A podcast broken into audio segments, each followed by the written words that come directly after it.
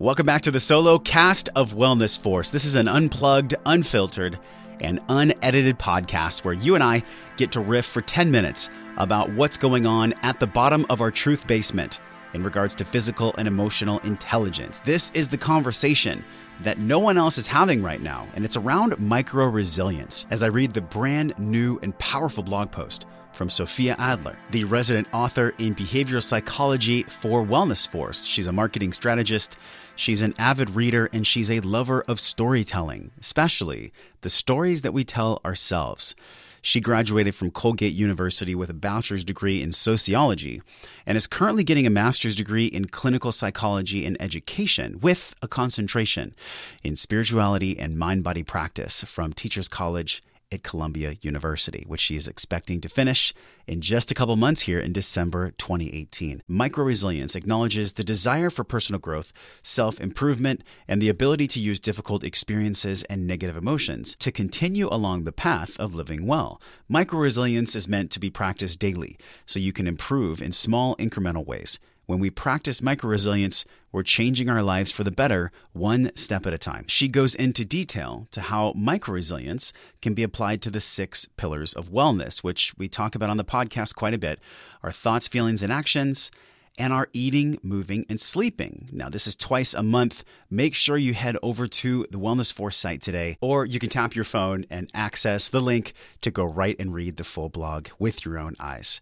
Now, let's take a breath together as I read you the third installment of the Micro Resilience series Positive Emotions. You think you know, but you have no idea.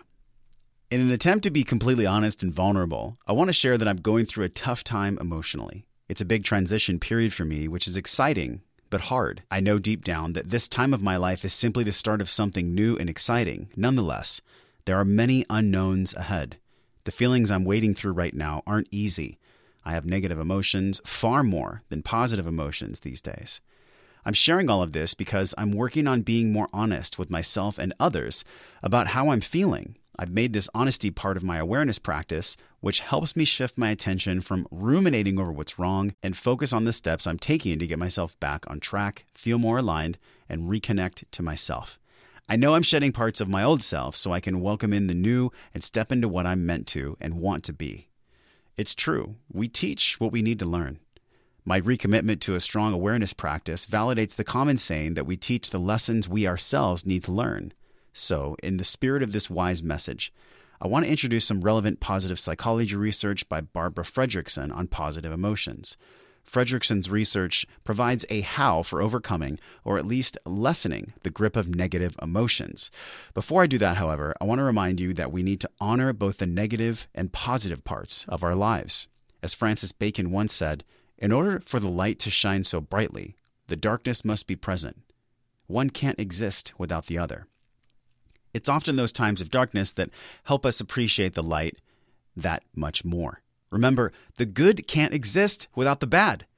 I bring this point up again because I don't want you to walk away from this post thinking you should only focus on positive emotions. It's common to receive advice to focus on the good as a solution to our problems, which isn't necessarily a bad thing, and a message that I share with others too but it has to be taken in the right context. It can be frustrating, even irritating, to receive advice that implies you should ignore what you're struggling with and see the world through rose colored glasses. I felt this way a lot lately. I've been reminded of how hard it can be to focus on the good when the going gets tough. If it's hard for you too, I hope my story reminds you that no one, and I mean no one, is perfect. We're all in this together. Let's talk about our emotions. Both positive and negative emotions are momentary by nature. Nonetheless, emotions don't always feel fleeting. They may arise quickly in response to a thought or event, but they can also have a lasting effect on our beliefs, decisions, and actions.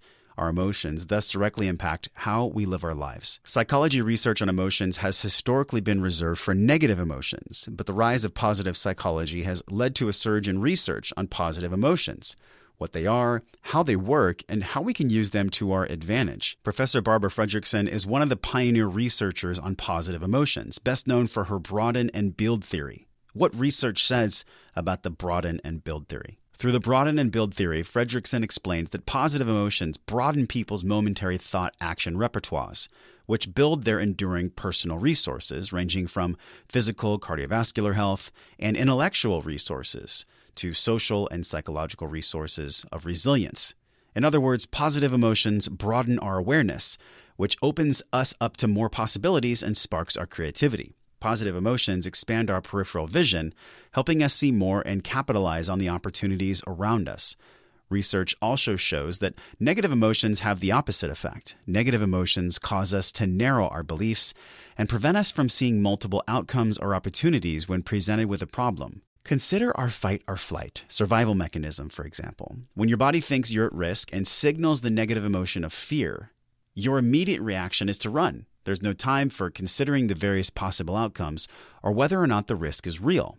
We experience a tunnel vision of sorts and take immediate action accordingly. This is beneficial and necessary in a threatening situation, but this type of limited thinking holds us back in less dire circumstances. Positive emotions and the power of possibility. Now that you understand more about the power of our emotions and the way they can shape our outlook and actions, I want to introduce one last principle the positivity radio.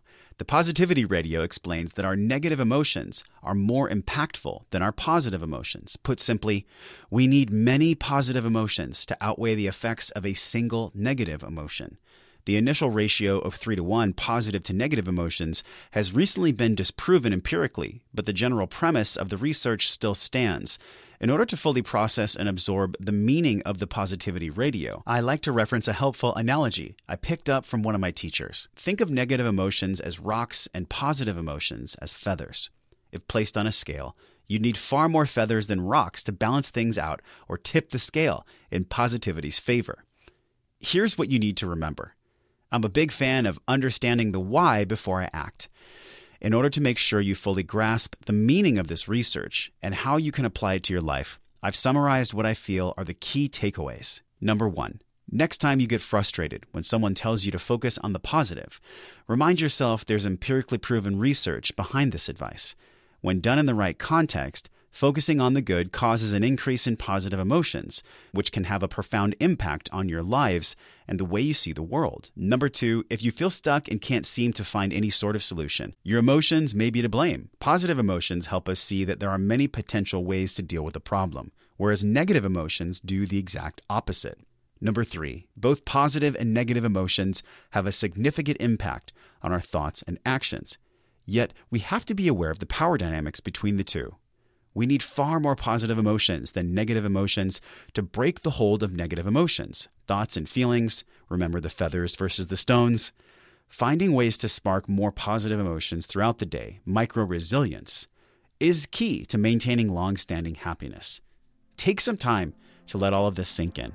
I'll share some of my favorite ways to boost positive emotions in my next post, but in the interim, I'd love to hear your favorite techniques. I hope you enjoyed this reading of Sophia Adler's blog post titled Positive Emotions You Think You Know, but You Have No Idea. Part three in our series on micro resilience from Sophia's brain downloaded, possibly from higher intelligence, onto the pad for your listening and reading pleasure. Make sure you go to the Wellness Force site this week.